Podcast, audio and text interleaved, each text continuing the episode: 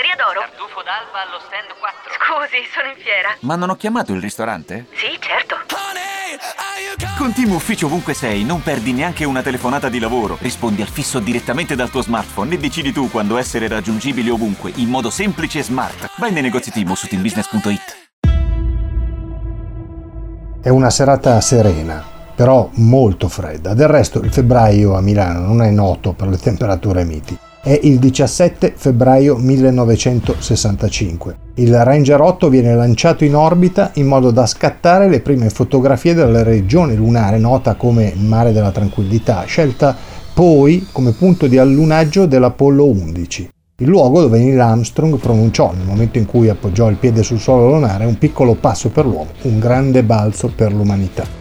È mercoledì 17 febbraio 1965 l'Inter campione d'Europa cerca il bis nella massima manifestazione continentale. Dopo un ottavo piuttosto agevole contro i campioni di Romania della Dinamo di Bucarest, 6-0 a Milano e 1-0 gol di Domenghini nella gara di ritorno, il sorteggio propone un quarto complicato. A cercare di mettere i bastoni tra le ruote dei nerazzurri ci sono i Rangers di Glasgow, vincitori del campionato scozzese, alla ricerca di gloria.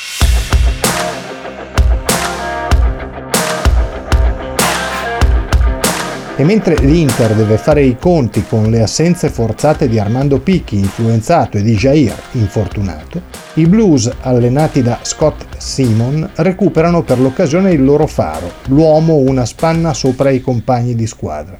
Jimmy Miller, attaccante brevilineo e sgusciante, 162 reti in carriera nelle 317 partite disputate.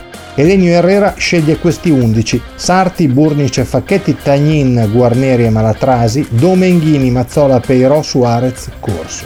Simon contrappone Ricci, Provancaldo, Wood, McKinnon, Grieg, Anderson, Miller, Forrest, Brand e Wilson.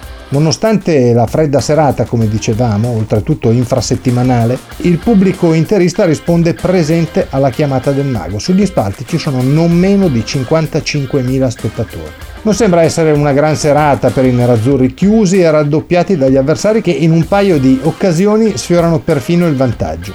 L'Inter non riesce a essere ficcante e impensierire la difesa scozzese. La densità in mezzo al campo diventa una barriera invalicabile per Mazzola e compagni e la partita immaginata e sognata dai tifosi del Biscione non si materializza, anzi. Noia e lentezza sono il sottofondo di un primo tempo che sembra non passare mai.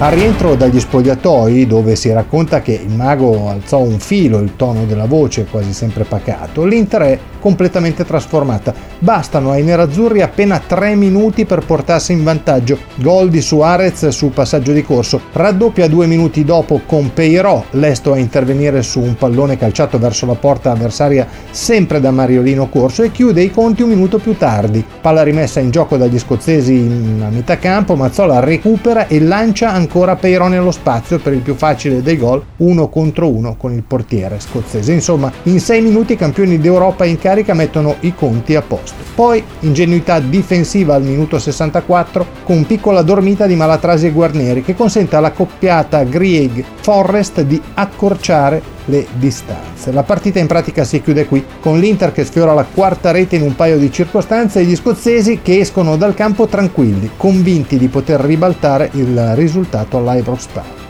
Il 3 marzo a Glasgow l'Inter perde la partita ma l'1-0 finale, sempre il solito Forrest dopo appena 7 minuti, non basta agli uomini di Simon. Passano i nerazzurri che troveranno in semifinale il Liverpool campione d'Inghilterra, ma questa è un'altra storia e un'altra partita.